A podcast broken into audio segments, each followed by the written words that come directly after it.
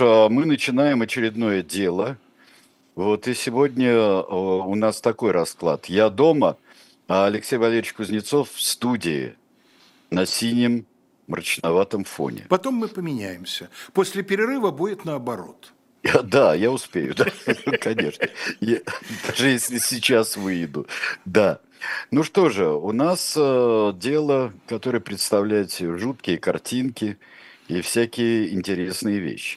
Да, дело, которое я выбрал, э, потому что, эм, как мне представляется, это вот одно из тех дел, в котором именно видна эпоха. Я сразу хочу предупредить любителей жанра true crime. э, Здесь не будет каких-то ужасающих криминалистических подробностей, здесь не будет загадки, здесь не будет расследования, здесь не будет там неясности после вердикта суда и так далее. Это именно одно из тех дел, которые вскрывают состояние умов. И вот с этой Ага. точки зрения мне оно и представляется интересным. И вот с чего хотелось бы начать. Есть довольно стойкое убеждение, которое с годами никуда не девается, а даже, я бы сказал, наоборот, как мне кажется, крепнет, что большевистская революция была революцией в значительной степени еврейской, что советская власть в ее варианте первых 10-15 лет была в значительной степени еврейской, и что если кто и выиграл как бы от э, революционных событий э, осени 17 года, то выиграли евреи. Кто-то об этом говорит э, удовлетворенно, большинство об этом говорит с досадой и так далее, и так далее. Вот я хочу начать с того, что процитировать Алексея Гальденвейзера, человека, который сам в свое время отдавал дань увлечения революционными всякими э, теориями, и не только теориями, но и действиями. Правда, он не участвовал в терроре, но он достаточно активно участвовал в всякой организационной пропагандистской деятельности, э, имел из-за этого неприятности с полицией. Был он присяжным поверенным, довольно известным в России присяжным поверенным. Э, И после того, как он эмигрирует, а он эмигрирует в начале 20-х и будет дальше жить в Берлине, он был довольно активен в Союзе русских адвокатов в Германии. Вот ты мне подарил, Сережа, за что я тебе очень признателен, э, мемуары адвоката Гершуна, я их понимаю. Это с подачи Олега Будницкого, Да, которого сегодня совершенно будем верно. упоминать еще. И, собственно, я и хочу, я, я буду сейчас цитировать Гальденвейзера по Будницкому. Именно оттуда и взято. Вот, большое спасибо. Так вот, Гальденвейзер был заместителем у Гершуна вот в этом Союзе русских адвокатов в Германии. Вот что он пишет. Естественно, пишет уже в э, середине, даже во второй половине 20-х годов. Большевики на глазах у всех разрушили и разрушают все национальные институты еврейской жизни, все, что удалось сохранить под гнетом царизма и что начало так пышно расцветать в кратковременную эпоху Временного правительства. Надо напомнить, что именно Временное правительство отменило черту оседлости, что именно, Временное правительство отменило процентную норму, другие ограничения. Вот, соответственно, стало так пышно расцветать в кратковременную эпоху Временного правительства. Они уничтожили общины, они разрушили сеть еврейских филантропических организаций. Они преследуют раввинаты, ограбили синагоги. Об этом сегодня будем говорить. Древнееврейский язык, то есть иврит, был объявлен запретным, и все конфессиональные школы закрыты. Что же, все это могла сделать еврейская национальная власть? Задается вопросом Гальденвейзер, риторическим для него, разумеется. А, в начале 20-х годов в Советской России довольно отчетливо, об этом пишут самые разные авторы, в том числе и совершенно далекие от э, еврейской проблематики. Например, э, это утверждение встречается в одном из рассказов Лидии Сейфулиной, никогда не замеченной в повышенном внимании к еврейскому вопросу. да. Э, очередной всплеск антисемитизма – причем бытового, разумеется, э, в первую очередь, и объясняется это, суть по всему, четырьмя причинами. Вот я из того, что я прочитал к сегодняшней передаче, я так вот их свел к четырем причинам. Первая причина старая. Это старый добрый антисемитизм, насаждавшийся в течение, по меньшей мере, полутора столетий к тому времени. Э, Спасибо, так сказать, властям Российской империи, спасибо э, сознанию обывателя, спасибо многим другим значит, э, факторам. То есть это то, что в советское время будет называться родимыми пятнами капитализма. Это то, что унаследовано из прежних времен. Но вот три другие причины, они свеженькие, они связаны с текущими, что называется, событиями. Первое, я не пытаюсь их расставить по ранжиру, как более значимые или менее значимые, угу. но вот просто в неком произвольном порядке. Первое. Как раз в то время, о котором мы говорим, весна 22 года, принимается постановление об изъятии церковных ценностей в пользу голодающих по Волжье. Синагоги и вообще еврейские общины пострадали от этого, конечно, неизмеримо меньше, чем русская православная церковь. По понятным причинам. Во-первых, православная церковь несравненно более массовая организация. Во-вторых, надо понимать, что именно с чисто обрядовой стороны вот материальных ценностей, которые можно было изъять и обратить на нужды голодающих, а также на некие, некоторые другие нужды, известно, что советская власть не только на нужды голодающих изъятое потратила, э, всякая утварь, всякие, так сказать, художественные ценности, вплоть до там драгоценно расшитых тканей, одеяний и всего прочего, в силу обрядовых разностей у православной церкви гораздо больше все это используется. Поэтому, естественно, количество изъятого, понятно, несопоставимо.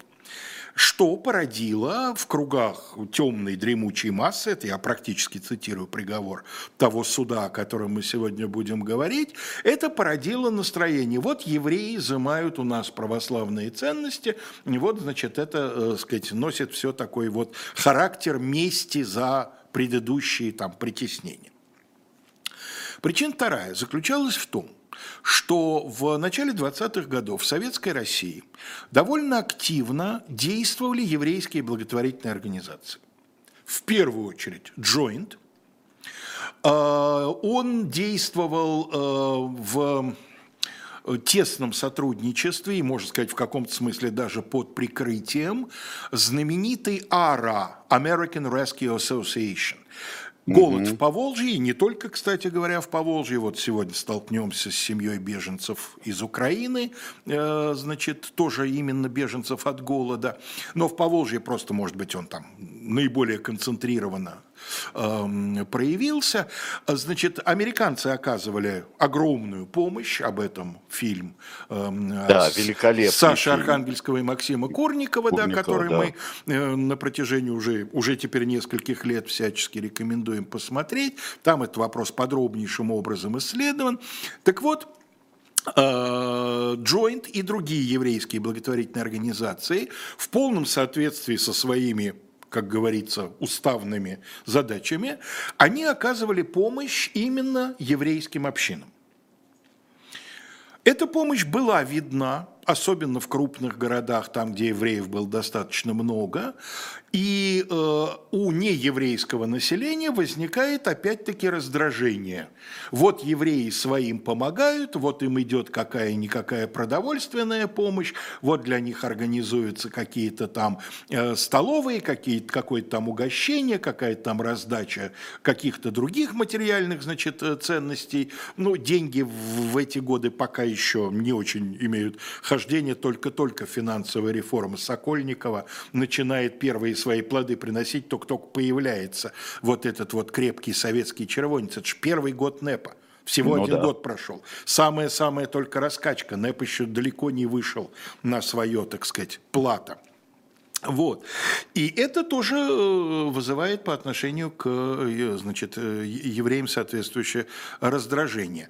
Ну и, наконец, то, что довольно большое количество э, этнических евреев приходит в аппарат новой власти, э, это тоже, соответственно, вызывает раздражение. А почему приходит много?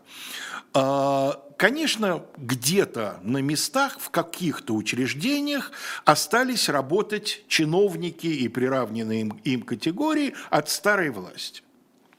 Но во многих учреждениях это было просто прямо запрещено да, и там, если и были старые специалисты, то их число исчислялось единицами, как, например, в советской милиции. Было известно некоторое количество специалистов царской полиции, но это каждый раз были исключения, там по каждому человеку принималось отдельное решение. А в принципе запрещено работать служащим старой царской полиции в советских правоохранительных органах. И то же самое касалось еще целого ряда совучреждений. Нужны люди хотя бы минимально грамотные. А в силу, опять-таки, в первую очередь религиозной традиции, уровень грамотности в среде еврейского населения был значительно выше, чем в среде населения православного, скажем так. Да? Это тоже вызывает раздражение. И вот э, все это приводит к тому, что в середине 18 года, когда советской власти еще года даже не было, Совет народных комиссаров принимает отдельный декрет, который так и назывался «Декрет о борьбе с антисемитизмом и еврейскими погромами». Что в нем сказано? Этот декрет нам нужен, потому что именно он станет правовой основой вот для того процесса, э, о котором мы сегодня говорим. Уголовного кодекса еще нет. Уголовный кодекс РСФСР, первый, уже написан к марту 22 года, но еще не принят и не введен в действие. Он будет введен в действие с 1 июля 22 года, а у нас все события будут происходить в марте-апреле. Поэтому правовым основанием для э, вот этого судебного процесса будет вот этот вот декрет, в котором, в частности, сказано следующее. Еврейский буржуа нам враг не как еврей, а как буржуа. Еврейский рабочий нам брат. Всякая травля, какой бы то ни было нации, недопустима, преступна и позорна. Совет народных комиссаров объявляет антисемитское движение и погромы евреев гибелью для дела рабочей крестьянской революции и призывает трудовой народ социалистической России всеми средствами бороться с этим злом. Национальная вражда ослабляет наши революционные ряды, разъединяет единый, без различия национальности, трудовой фронт и на руку лишь нашим врагам. Совнарком предписывает всем совдепам принять решительные меры к пресечению в корне антисемитского движения. Погромщиков и ведущих погромную агитацию предписывается ставить вне закона. Вот так вот, да. ни много ни мало. Да, я хотел бы здесь э, одну немножко контекст э, еще напомнить и очень э, всем порекомендовать книгу, так как это 18 год, вот скоро будет 19 и 20 да, порекомендовать книгу Олега Будницкого «Евреи между красными и белыми». Она, во-первых, э, э, с, скажем так, статистической точки зрения очень многое показывает, где кто был из евреев и э, в чем участвовал даже в агитационных добровольческой армии и так далее. Да, участвовали. да, конечно. Да. А потом показывает количество погромов и кто больше всех отличился в погромах.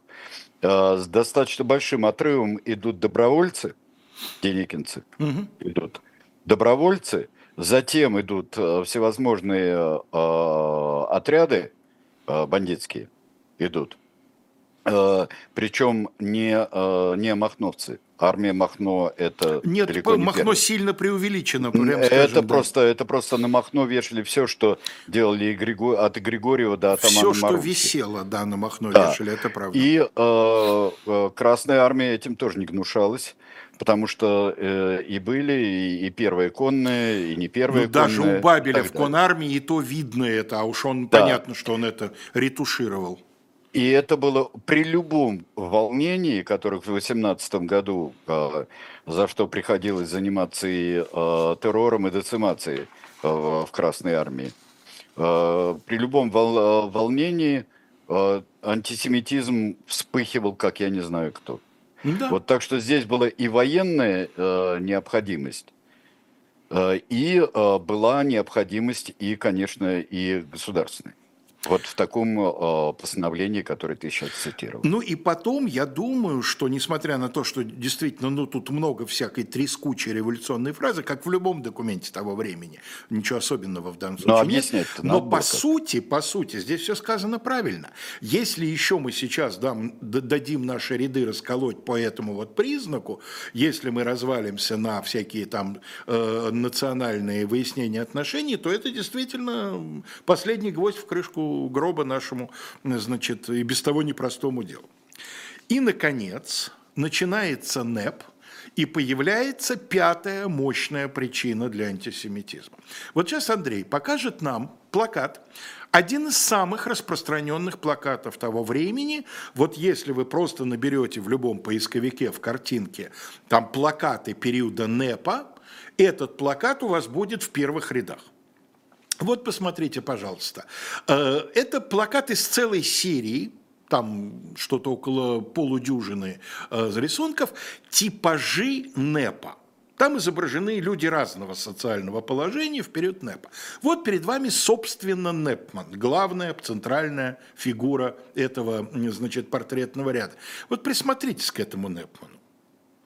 Нет, Нет ну, ну это типичная антисемитская работа э, рубежа веков 19-20. Вот мне тоже кажется, что, конечно, при большом желании можно увидеть э, в этом Непмане лицо кавказской национальности, например – да? ну, тоже большой нос, тоже, э, так сказать, черные усы, да, но на самом деле э, надо понимать, что в это время вот такой тип внешности в городах российских, конечно, в первую очередь ассоциируется с евреями.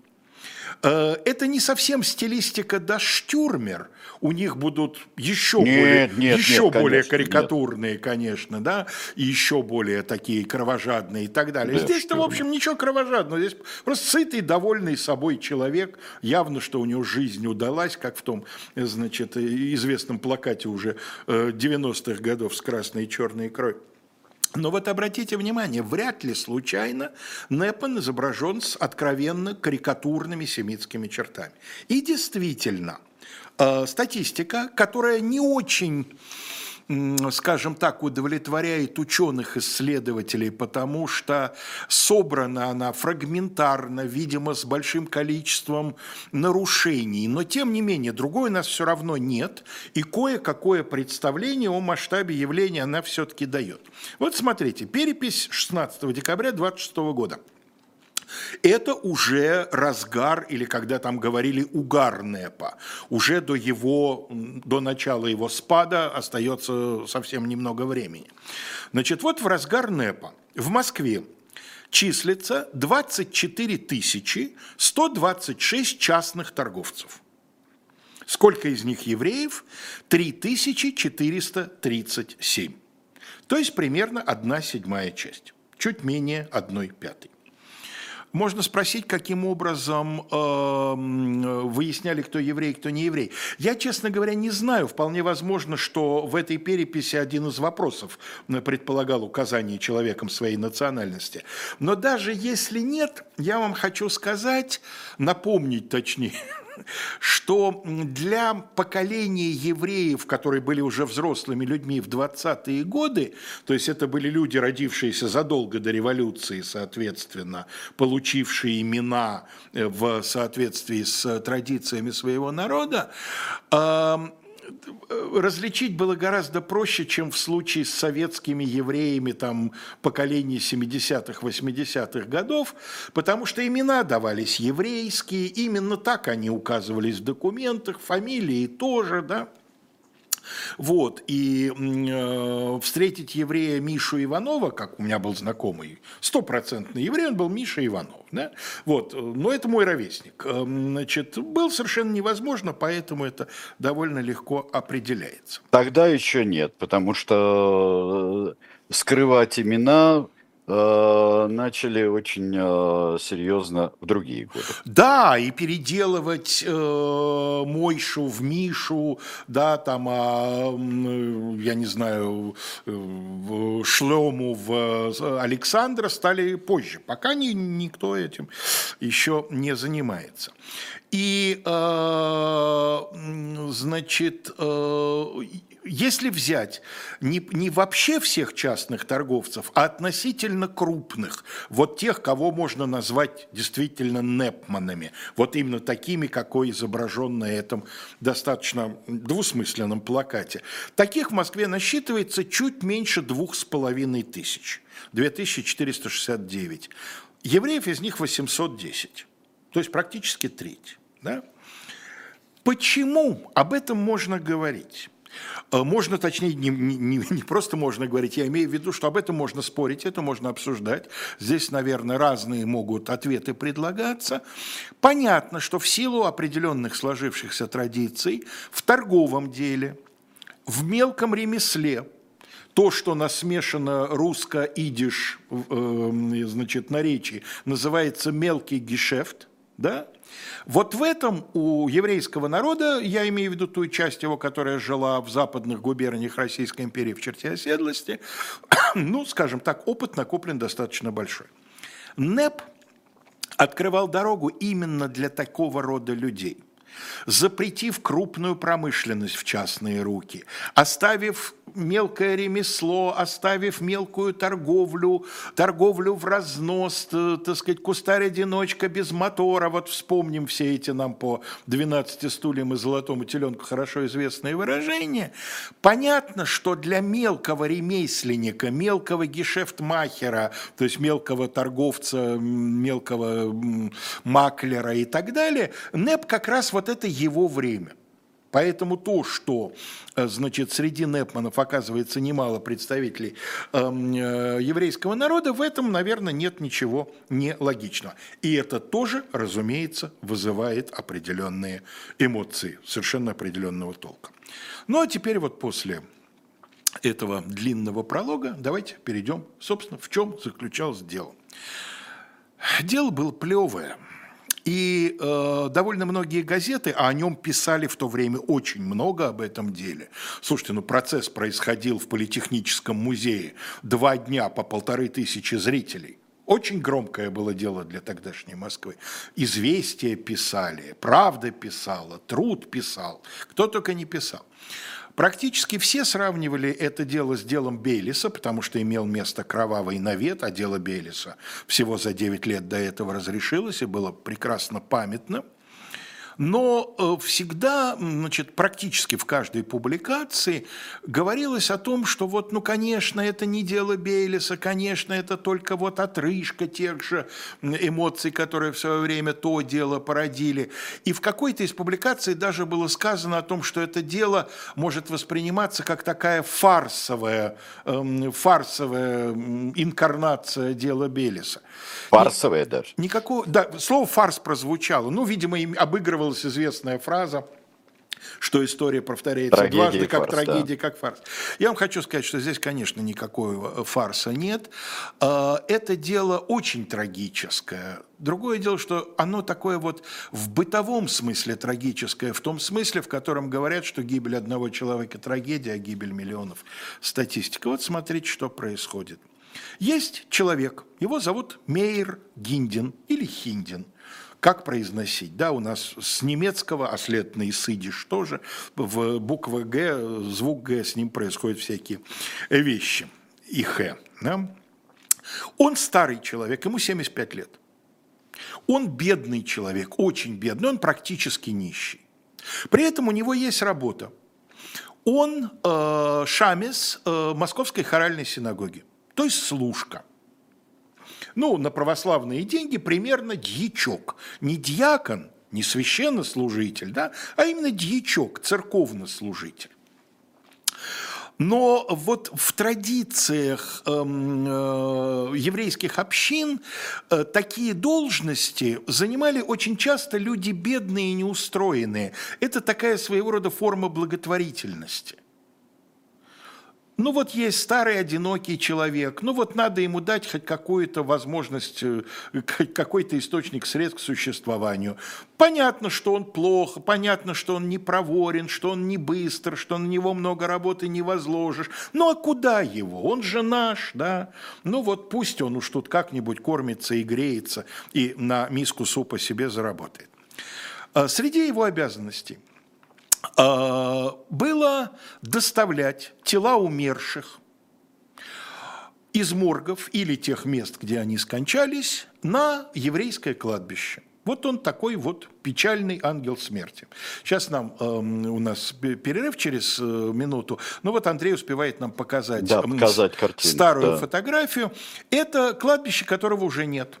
Помнишь, у нас в районах, в районе Дорогомилова была статья большая, посвященная этому. Угу. Это единственное на тот момент в Москве еврейское кладбище. Дорогомиловское. Это на месте которого дом Брежнева и остальные стоят? Да? А, а я бы сказал, на углу мастерская Петра Наумовича Фоменко. Я сегодня угу. сравнил карты, прямо вот ровно в угол, э, в ограду кладбища попадает здание, где сейчас стоит да, театр. 26 и 30 Наби- да, наби- набережная Тараса Шевченко, совершенно верно, набережная Тараса Шевченко книжка проходит посередине бывшего Дорогомиловского еврейского кладбища. Всего одно кладбище, хотя в Москве в начале 20-х годов уже около 80 тысяч евреев. Но вот, тем не менее, кладбище одно единственное. И вот он туда возит тех мертвых, которых по каким-то причинам их доставку не могут обеспечить их родственники.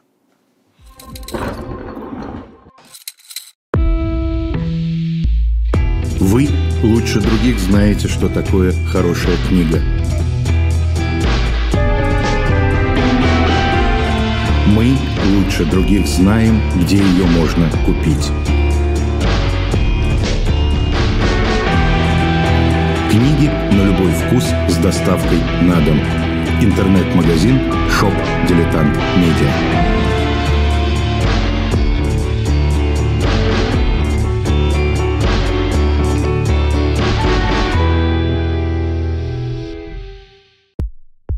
У нас есть парадоксальная ситуация. Это непросто, потому что останется в истории. Ну, Владимир Борисович, вы прям как ребенок. У вас есть лучшие средства обороны? Нету.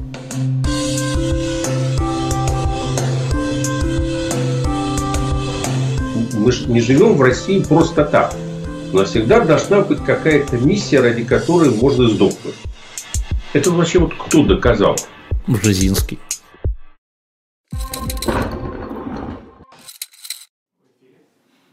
Ну, представим-ка мы теперь книжку, которая прямо вот, вот сюда, вот в, эту епархию, в нашу э, епархию. Я поздравляю с выходом книжки. У меня лично не было такого эфирной возможности э, поздравить э, Алексея Кузнецова с выходом этой книжки. Это третья, да, у нас?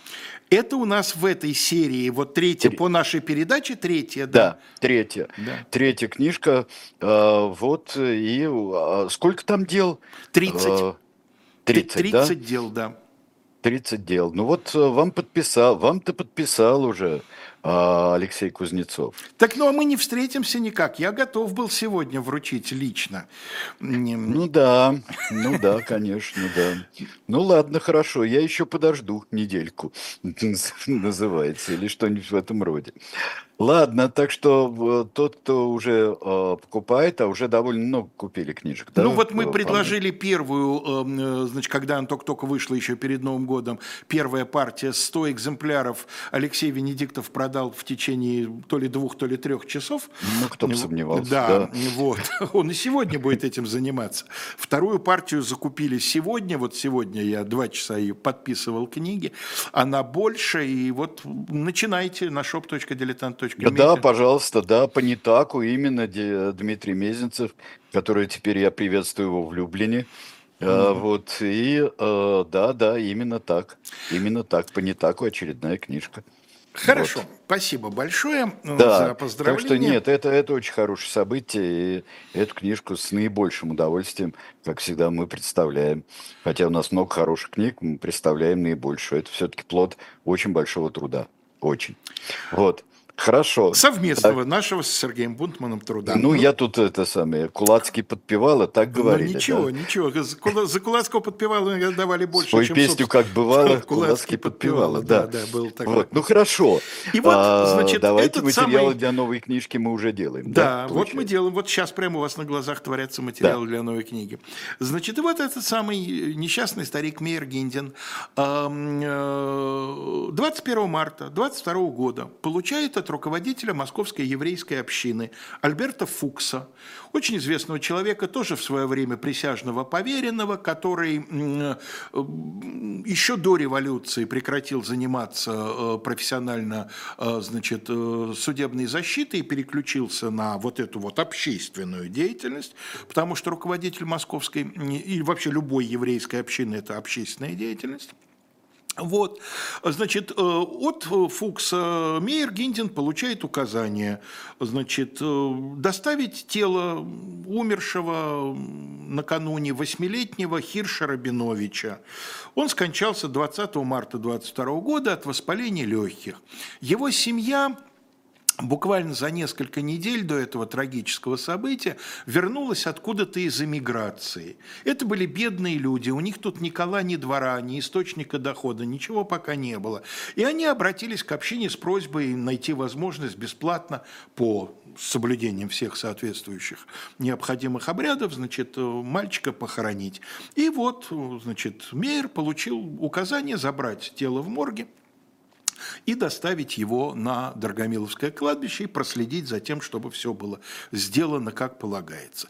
Дальше там идут ужасные подробности. Он пришел в морг на Лубянской, в, в районе Лубянской площади, э, получил там тело, в морге черти что творилось. Значит, когда он получал тело, было зафиксировано, что на теле многочисленные следы крысиных укусов. О, и вот он с этим восьмилетним, соответственно, мальчиком завернут завернутым в обычную постельную простыню и одеяло, не нашел ничего лучше, как попытаться сесть на трамвай на Лубянской площади. Боже ж ты мой. А что ему делать? Ему 75 лет. Ну да, Мальчик, ну, какой бы он ни был худенький и маленький, но все-таки это восьмилетний мальчик, а не грудной младенец, и тяжело ему, старому человеку. Да и на дворе март, э, тоже вряд ли, так сказать, солнышко светит и птички чирикают. Он попытался влезть в трамвай. Влезть в трамвай у него не получилось. Как что хорошо себе представляют все, кто знаком с тем, как-то тогда, так сказать, набивались, как сельди в бочке, люди в общественный транспорт. Он попытался сесть, его вышвырнуло. Он упал, сверток у него выпал и раскрылся. Несколько, так сказать, пришедший в ажитацию народ э, доставил его в милицию. В милиции, к счастью для старика, довольно быстро, так сказать, убрали эмоции и включили профессиональные навыки. Э, пригласили э, из морга, который тут в двух шагах находился тот самый морг, пригласили специалистов, которые посмотрели и сказали, да ладно, слушайте, ну какое тут ритуальное убийство? Значит, мальчик умер своей смертью, это совершенно очевидно. Мальчик обрезан, значит, еврейский мальчик. Вы когда-нибудь слышали про ритуальное убийство еврейских мальчиков с целью получения из них христианской крови для мацы? Не слышали, правильно. Отвяньте. То же самое милиция сказала бдительным гражданам, значит, Мейеру Гиндину прочитали там полагающуюся мораль, и на этом, так сказать, скандал не произошел, то, что называется. Хотя мог бы, конечно, произойти. А как уж он добрался до Драгомиловского кладбища и как он выполнил свое поручение, неизвестно, но проходит некоторое непродолжительное время. И 4 апреля, то есть через две недели, он получает от Фукса аналогичное указание. Он таких указаний за свою жизнь уже выполнил сотни, если не тысячи. На этот раз умер 11-месячный ребенок. Э, даже имя его неизвестно, известна только фамилия Каплан. Вот его семья как раз беженцы с Украины, они бежали в Москву в надежде как-то от голода спастись. В семье четверо детей, вот младший был этот несчастный 11-месячный ребенок, он умер от каких-то причин. Семья тоже крайне бедная, они тоже обратились к общине с просьбой похоронить. Поручение все тому же, значит, Гиндину. И надо сказать, что, видимо, он извлек урок из событий 21 марта, но недостаточно полный. Он получил тело, в трамвай не пошел. Этого у него не отнимешь. Но он решил, что он э, пешком пойдет с Лубянки в, э, значит, э, на Дорогомиловское кладбище. Ну и, соответственно, на пути его прямо сразу же предсказуемо встретилась театральная площадь. Вот на этой театральной площади что-то произошло, что до сих пор не очень понятно, но некая женщина по фамилии Романова, по профессии трамвайный кондуктор, вдруг начала громко, шумно приставать, хватать его за рукава и кричать «покажи, что у тебя в котомке». А он прямо его нес, это тело, завернутое в какую-то там ткань, нес в заплечной котомке – покажи, что у тебя в котомке, это еврей, у него в котомке, значит, э, младенец, Господи. а до Песаха остается 8 дней. А до православной Пасхи, соответственно, две недели. Известно, что это то самое время, когда именно и охотятся за эм, христианскими младенцами Ну, для конечно. Да, получения да, да. той самой Да, да. ритуальной крови. Значит, представить себе, что это просто совпадение, что она просто бросилась к старику, потому что увидела перед собой старого еврея с котомкой, ну, трудно. Видимо, опять что-то случилось. Может, он упал, может, у него котомка раскрылась, может быть, что-то, но, скорее всего, она что-то увидела. Она не, не на голубом глазу заблажила про христианского, значит, ребеночка. Ну и тут же собралась некоторая толпа, значит, эм, неравнодушных граждан, я бы сказал, общественности, которые предлагали немедленно линчевать старика. Нашлись два персонажа, правда, милиция потом не, не успела их схватить. Э, Нашлись два человека, которые начали шумно божиться, что они своими глазами только что видели, как старик убивал младенчика. А, ну да, да. Но кто-то вмешался, кто-то старика прикрыл собой, кто-то сбегал за милиционером. Милиция опять, так сказать, вмешалась в эту ситуацию, и хотя это было другое отделение милиции, уже другое, не то Лубянское, но то ли они знали уже про этот случай, то ли просто ну, исходили из каких-то там профессиональных инструкций. Они создали, чуя, что вообще такой скандал назревает нешуточный, они быстренько создали комиссию из двух судмедэкспертов, батюшки, в этом самом а, Господи, эм, эм, сейчас это храм, значит, Косьмы и Демиана, знаменитую московской интеллигенции, в Столешниковом переулке. Да. Тогда он носил дру- другое несколько названий, там престолы по-другому перераспределялись. Оттуда батюшку пригласили как эксперта по религиозному вопросу. Включили в эту комиссию четырех представителей вот этой вот уличной толпы, которая при всем, так сказать, чтобы они как бы общественность представляли. Отнесли куда-то, может, там в отделении, может быть, э, до, до- до морга, опять же, дочапали, осмотрели. Опять же, было найдено то же самое, что мальчик умер своей смертью, что мальчик, э, значит, явно совершенно еврей. Но милиция задержала четырех наиболее активных представителей общественности. Ими оказались трамвайный кондуктор Романова, проявившая бдительность, пожилой крестьянин Ефременко, 18-летний театральный билетер Серафимов и в протоколе сказано «хорошо одетая женщина по фамилии Бендель». Хорошо одетая женщина по фамилии Бендель громче всех кричала «бей жидов». Возможно, это было связано с тем, что она сама еврейка, муж у нее еврей. Эм, э, Ее отец собственный, кстати говоря, к этому времени уже умерший, покоился на том самом Дорогомиловском еврейском кладбище, куда держал, э, значит, дорогу тот самый Мейер Гиндин, которого следовало в данный момент, по ее мнению, бить. Но они с мужем крестились. И, возможно, как новообращенные, она чувствовала особенную ответственность за то, чтобы товарищей по новой вере направить э, в нужную сторону. Почему-то милиция именно ее отпустила. Может быть, убедившись в том, что она еврейка, возможно, в головах у милиционеров не укладывалась вот эта вот конструкция.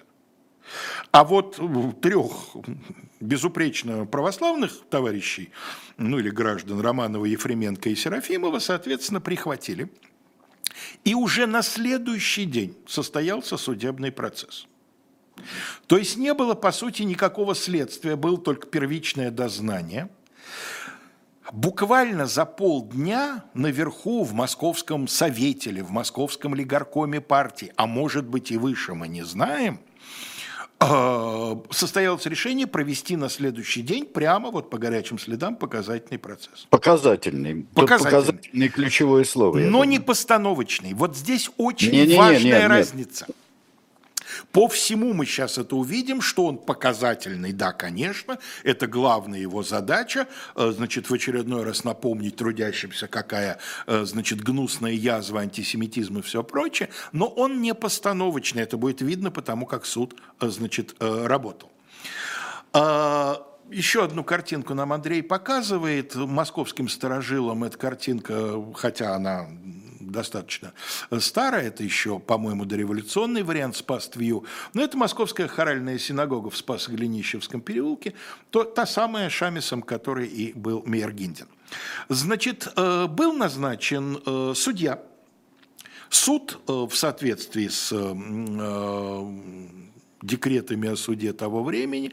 Суд уже в советском варианте, то есть это судья и два народных заседателя числа трудящихся. Вот нам сейчас Андрей показывает, э, значит, эм, э, фотографию судьи. Это Иван Александрович Смирнов. Человек, оставивший большой след в советской системе 20-30-х годов, вообще по профессии подреволюционной он был булочник причем уже во втором поколении. Отец его был булочник, и он был булочник, но булочник не в смысле у них собственное было производство, они пекари, они работали на дядю, что называется.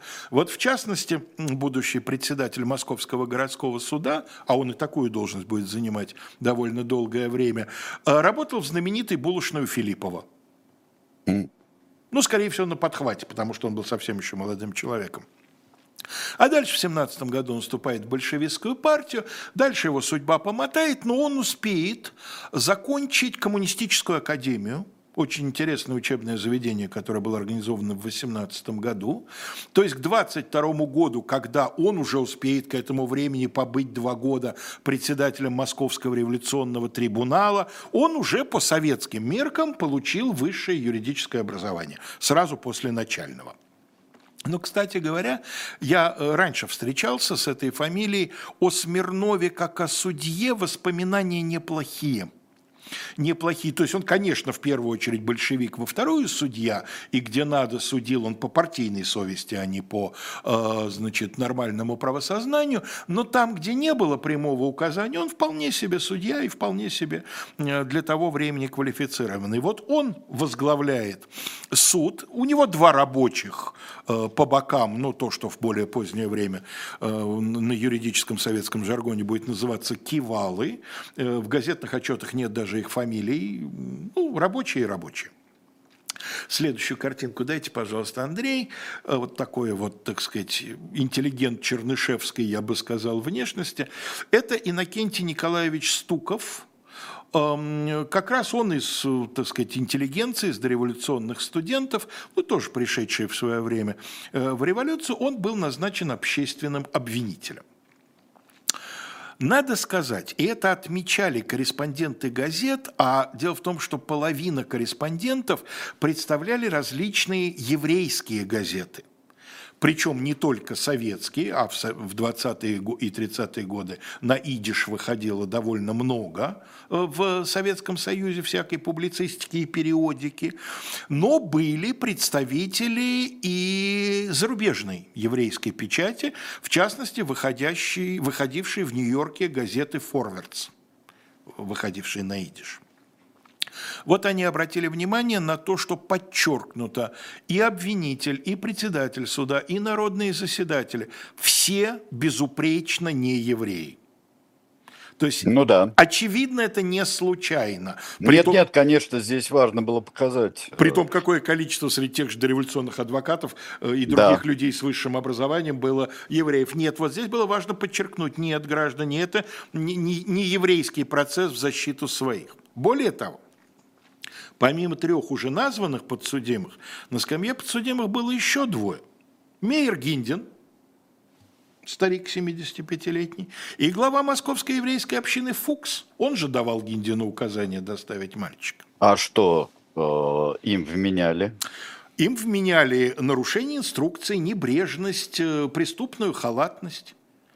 Ну да. То есть... Ну и вообще, с общественным порядком там не все, не все здорово, когда или в трамвае везут, не или то слово, но сейчас я, в сейчас я про это скажу. Безусловно, не все в порядке. Тоже говорит, что так, так и должно было быть. А, надо сказать, что присутствующие на суде корреспонденты потом будут отвечать, что процесс шел весело. Точнее, не столько процесс шел весело, сколько публика реагировала. А, во-первых, видимо, очень комической фигурой показался публике вот этот 75-летний э, шам из синагоги. Ну, я думаю, что он, наверное, говорил с сильным местечковым акцентом. Когда его допрашивали, он давал какие-то ответы, которые могли показаться, ну, такими несколько клоунскими. В общем, публика это воспринимала как развлечение. И обвинитель в своей заключительной речи, обращаясь к публике, даже счел необходимым на это обратить внимание и сказать, ну, я надеюсь, что вы уйдете отсюда не только в хорошем настроении, но и с ощущением о как, того, о каких трагических вещах мы сегодня говорили. Большое веселье вызвал допрос подсудимой Романовой. Фамилия-то какая, и народ по этому поводу тоже, значит, всячески ну уж, э, острил, я, что да, она из царской семьи. Да, да, ну, конечно, да. А, решение суда, вот на мой взгляд, ярко свидетельствует в пользу того, что это процесс показательный, но вот то, что называется непостановочный. Во-первых, по первым четырем подсудимым суд довольно быстро вынес решение. А вот по пятому, судя по всему, совещался все остальное время. Это все остальное время составило пять часов. По первым трем, значит, по Романовой, Ефременко и Серафимову, было решено, что да, они подстрекатели, но было сказано, и совершенно непонятно на основании чего. Было сказано, поскольку они были слепыми орудиями в э, значит, руках э, неназванных представителей черносотенских, черносотенных и белогвардейских кругов, то суд считает необходимым ограничиться общественным порицанием. Но этими черносотенными и э, э, белогвардейскими кругами, это, в общем-то, называлось, э, так, в общем-то, достаточно засоренные извилины, я думаю, у этих людей. И, видимо, вот. именно поэтому ни общественный обвинитель, ни, ни судьи не сочли необходимым заняться углублением этого вопроса. Потом, кстати говоря, им за это и Смирнову, и Стукову очень сильно прилетит в прессе в печати будут задаваться вопросом, а почему, собственно, суд не сделал самого главного? Почему он не вскрыл? Ведь наверняка за этими людьми стояла самая настоящая организация. В, а, ц- вот. в центре Москвы действует антисемитское подполье. Почему, значит, суд не проявил вот... А надо сказать, что люди писали не рядовые, вот эти вот статьи, о которых я упомянул, одна статья подписана, ну, стопроцентной уверенности нет, но судя по времени, по всему, по стилю, по инициалам, которыми подписана статья, это Михаил Кольцов, будущая звезда советской ты, журналистики, будущий испанский дневник, да, и будущие трагические страницы «По ком звонит колокол». Другую статью написал просто видный крупный большевик Стеклов – настоящая фамилия, мы же раскрываем псевдонимы, да, Нахамкис. Вот, э, Стеклов тоже писал о том, что вот суд не проявил достаточно революционной принципиальности и так далее. Имеется в виду в преследовании вот этой вот кампании антисемитов. А, что касается старика, то здесь, похоже, спорили меньше всего – было э, сочтено, что да, конечно, он нарушил все мыслимые и немыслимые инструкции, но он старый несчастный больной человек, поэтому решение суда по его э, персоне звучит в высшей степени гуманно. Обратит, суд, суд постановляет обратиться в органы социальной защиты с тем, чтобы значит, старику обеспечили нормальное достойное существование. То есть его не только не осудили, его фактически еще и, э, ну, по крайней мере, принято было решение особенно проследить за тем, чтобы он жил достойной жизнью. И как это ни парадоксально покажется, все основное прилетело Альберту Фуксу. Вот почему вы не обеспечили, чтобы должным образом соблюдался порядок при транспортировке мертвых тел. У Фук... меня такой же вопрос. А да, и у Фукса таки был на него ответ, абсолютно конкретный. Он сказал, в 18 году у Московской хоральной синагоги была конфискована имевшаяся у нее специальная ритуальная повозка для переноски трупов, были конфискованы специальные носилки для переноски трупов, был конфискован весь запас полотняной ткани, из которой шились саваны для покойников. А когда мы обратились к властям за разрешением собрать деньги на новые Типа, ну извините, вы у нас вынуждены были конфисковать все это. Можно мы за свои деньги новые купим? Власти нам запретили. Почему запретили? А это вот то, с чего я начал, то, о чем Алексей Гельденвейзер писал. Новая власть, сколько бы в ней не было этнических евреев, любые религиозные организации, любые религиозные общины, любые религиозные традиции воспринимала как враждебные. И поэтому хрен вам, а не соблюдение ваших похоронных традиций. То имущество, которое может быть нам полезно, мы, понятное дело, конфискуем, а новое заводить не дадим. Лучше деньги отберем, собственно говоря, и у синагог же тоже отберут в 22-м то, до чего дотянутся. А в 23-м будут еще попытки вообще их закрыть. И ту же Московскую хоральную синагогу знаменитый раввин Яков Мазе э, только благодаря своим каким-то фантастическим связям и личной дружбе с Луначарским ему удастся ее отстоять знаменитая история, как э, Луначарский будет говорить, Мазе, в отличие от большинства раввинов, это вот не враг советской власти, это выдающийся ученый и так далее. Сколько они диспутов провели вместе, угу. как уважительные оппоненты. Отдельная очень интересная история. Суд не принял во внимание жалкие оправдания Фукса о том, что просто не было возможности организовать нормальный похоронный обряд. И в результате э, Стуков, обвинитель, настаивал на том, чтобы Фукса, единственного из всей, так сказать, компании, оказавшейся на скамье подсудимых, чтобы его посадить. Ненадолго, на годик, но посадить. Но, Ого, но суд, суд с ним не согласился. Суд пять часов, еще раз говорю, они совещались. Я думаю, что они не пять часов совещались, что столько времени ушло на то, чтобы получить указания сверху. Они явно совершенно довольно быстро решили, что это вопрос не в нашей компетенции, нужно посоветоваться и ждали оттуда указаний. Мои домыслы, но что тут пять часов можно обсуждать? Тем более вот эти вот рабочие ребята, судя по всему, были небольшими мостаками отстаивать какую-нибудь точку зрения. Значит, Стуков со Смирновым, что ли, выясняли отношения? Стукова вообще не должно быть в совещательной комнате, ну кто же в революционные-то годы на такие вещи обращает внимание? Ну, в общем, все закончилось неплохо. Вместо года заключения Фуксу дали год так называемых общественных работ. На практике это означало, что он продолжал работать в той же должности, в которой работал, просто теперь четверть его положенного ему жалования, а он получал от Московской еврейской общины какое-то жалование за свою работу. Вот его четверть он теперь в виде наказания в течение года переводил, соответственно, советской власти и что-то потерял в каких-то там страховых социальных взносах и так далее. Но в общем, отделался по сравнению с тем, что хотел прокурор, отделался сравнительно, а, значит, эм, легко. Ну и вот это бесконечное сравнение в печати и, так сказать, в разговорах всего этого дела с делом Белиса а, еще и с тем связано, что а, советская власть эм, к делу Белиса отнеслась в свое время очень серьезно. Ну, впрочем, отнеслась, отнеслось еще Временное правительство. Вспомним, что вот эта вот следственная комиссия, в которой Александр Блок работал секретарем, они в немалой степени допрашивали и по поводу, так сказать, в, в, в, э, попыток государства влиять на суд в этом самом деле. Не случайно в числе практически сразу же расстрелянных э, в 18 году во время красного террора будет и Вера Чеберяк со своим единоутробным братом Вором Сингаевским, и э, министр юстиции Щегловитов, а через пару лет дотянутся до прокурора на судебном процессе над Белесом, на э, до брата известного историка-медиевиста он умрет в лагере.